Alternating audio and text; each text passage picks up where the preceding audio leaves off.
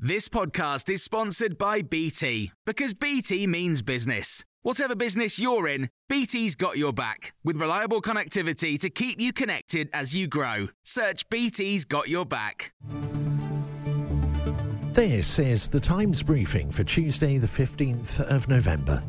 The chief executive of Rochdale Borough-wide Housing says the death of a two-year-old boy due to excessive mould in his home is a wake-up call for everyone in housing, social care and health.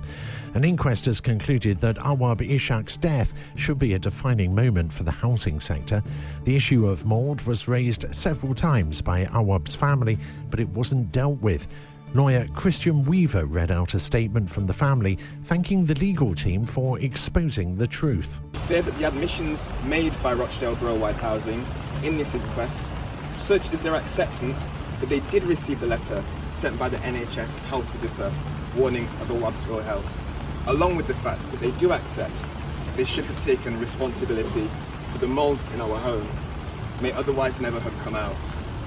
The family would now like time to process the findings of this inquest in private. Russia has launched a massive bombardment of at least 100 missiles on Ukraine's capital and other major cities in apparent retaliation for President Zelensky's speech today at the G20 summit. At least one person has died. Areas were plunged into darkness once more as Moscow again targeted Ukraine's power and heating infrastructure.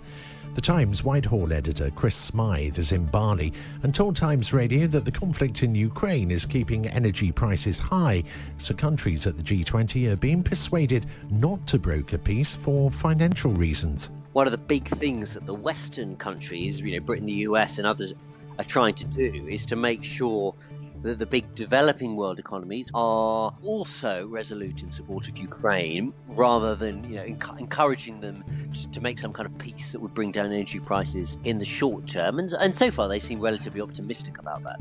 Rishi Sunak is insisting Thursday's budget will help put the country's finances on a stable footing. The Prime Minister has also refused to apologise for the economic turmoil caused by his predecessor's policies. The Prime Minister in Bali for the G20 summit refused six times today to say sorry for the decisions that Liz Truss and Kwasi Kwarteng made, which caused severe and continuing financial turbulence. A head of a group which represents civil servants is claiming several current government ministers have bullied staff. The FDA union wants the Prime Minister to change the way the complaint system works.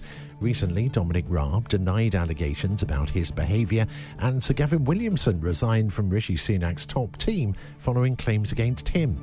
Lord MacDonald worked with Dominic Raab and told Times Radio that some staff were too frightened to go into his office. When I worked for him, Dominic Raab was not aware of the impact of his behaviour on the people working for him and couldn't be made to see that impact. Colleagues did not complain to me formally. Uh, it was kind of their professional pride to cope, but many were scared to go into his office. And there's more on all of these stories on Times Radio throughout the day.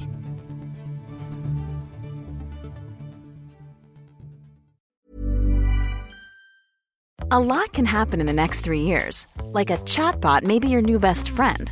But what won't change? Needing health insurance. United Healthcare Tri Term Medical Plans are available for these changing times. Underwritten by Golden Rule Insurance Company, they offer budget friendly, flexible coverage for people who are in between jobs or missed open enrollment. The plans last nearly three years in some states, with access to a nationwide network of doctors and hospitals. So, for whatever tomorrow brings, United Healthcare Tri Term Medical Plans may be for you. Learn more at uhone.com. When you make decisions for your company, you look for the no brainers. And if you have a lot of mailing to do, stamps.com is the ultimate no brainer. It streamlines your processes to make your business more efficient, which makes you less busy. Mail checks, invoices, legal documents, and everything you need to keep your business running with stamps.com. Seamlessly connect with every major marketplace and shopping cart Schedule package pickups and see your cheapest and fastest shipping options from different carriers. With rates up to 89% off USPS and UPS rates. And with the Stamps.com mobile app, you can take care of mailing and shipping wherever you are. Make the same no brainer decision as over 1 million other businesses with Stamps.com. Sign up with Code PROGRAM for a four week trial plus free postage and a free digital scale. No long term commitments or contracts. That's stamps.com. Code program.